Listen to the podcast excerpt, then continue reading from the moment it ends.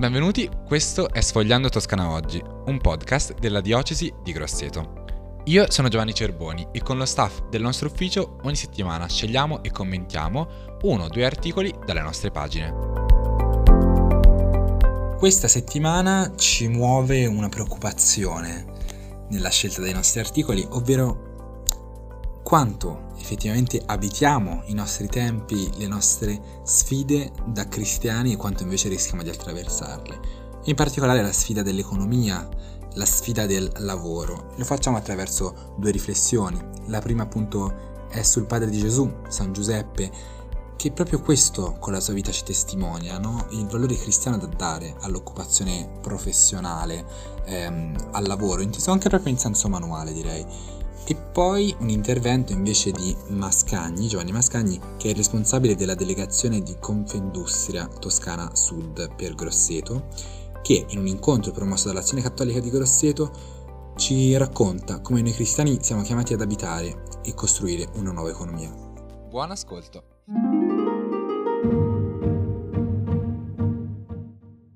Di Renato Bruschi, primo maggio del 1955 Papa Pio XII, incontrando in piazza San Pietro i lavoratori cattolici nel decennale delle Acli, annunciava con solennità la determinazione di istituire la festa liturgica di San Giuseppe Artigiano, assegnando a essa precisamente il giorno primo maggio.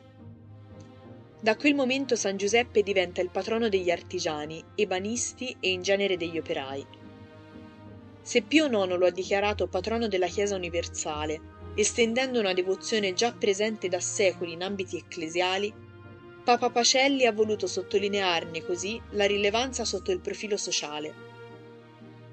È chiara nel suo gesto la volontà di offrire un modello e un protettore ai lavoratori, proponendo nello stesso tempo una lettura cristiana della festa del lavoro.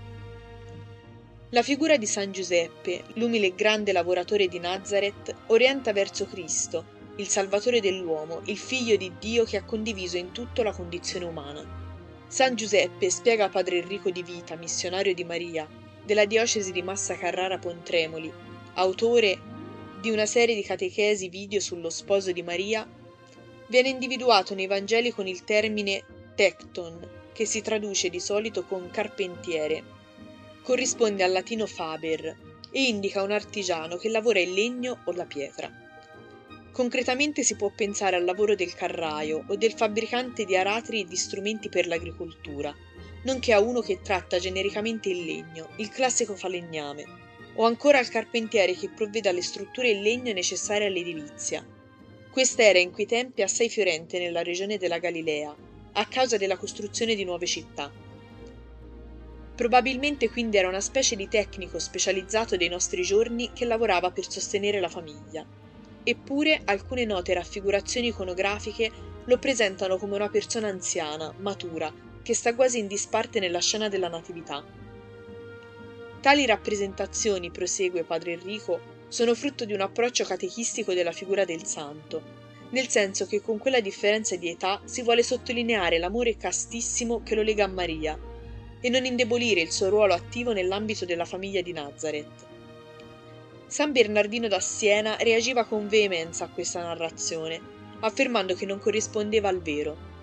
Giuseppe, al momento della nascita di Gesù, è un uomo giovane e forte, che attraverso il lavoro può garantire un sostentamento dignitoso alla sua famiglia. Dunque, qual è il rapporto tra San Giuseppe e il lavoro?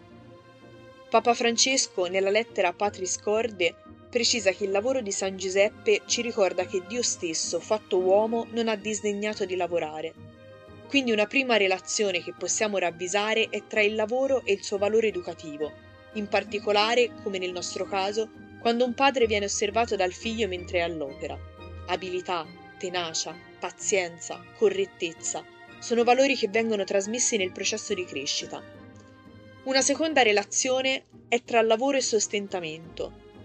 Giuseppe opera per provvedere alla sua famiglia, a Maria e Gesù, prima in Egitto, in un paese straniero, cercando con intraprendenza committenze per la sua attività, e poi a Nazareth, nello svolgersi della vita quotidiana.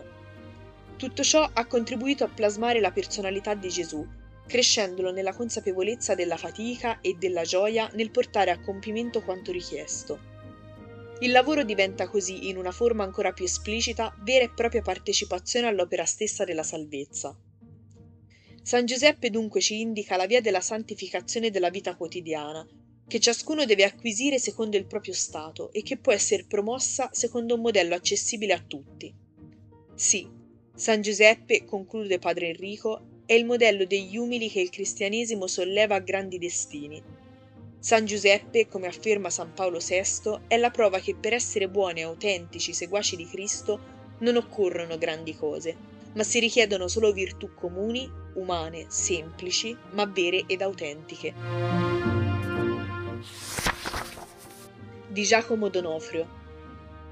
Come cattolici bisogna impegnarsi per ricostruire un'alleanza rinnovata col mondo dell'economia, perché battere in ritirata, opporsi in maniera rigida, impedisce che germogli il germe della nascita di un nuovo capitalismo responsabile, dove al centro ci siano studio, valore della persona, meritorietà e si coltivino i talenti, e dove l'utile che resta possa essere coniugato con le misure di solidarietà e col lavoro buono.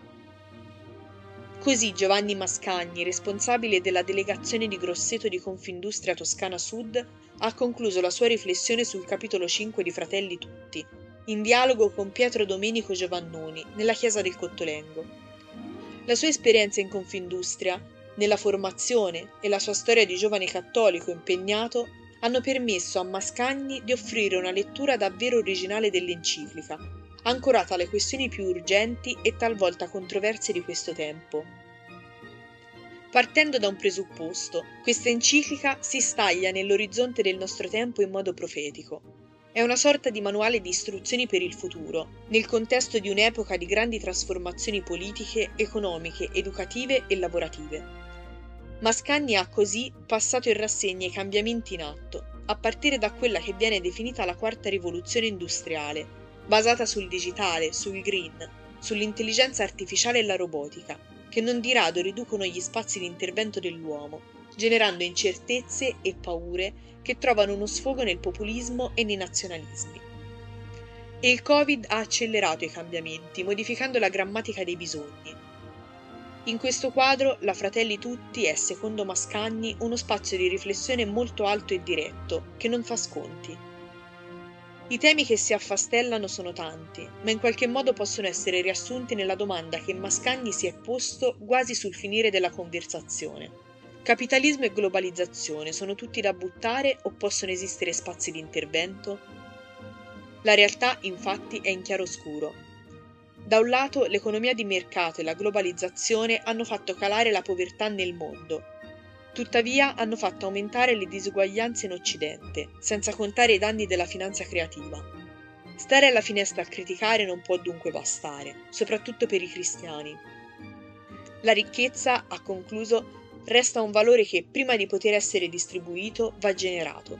Per questo occorre stare dentro i processi di cambiamento perché l'esercizio di impresa possa coniugarsi con la solidarietà e il lavoro torni ad essere centrale. Avete ascoltato Sfogliando Toscana Oggi, un podcast della Diocesi di Grosseto. Questo podcast è realizzato dall'Ufficio Comunicazioni, in particolare il montaggio è di Alessandro Maffei, la grafica di Michaela Giannini e la voce di Laura Pettini. Io sono Giovanni Cerboni e tutti noi vi aspettiamo settimana prossima.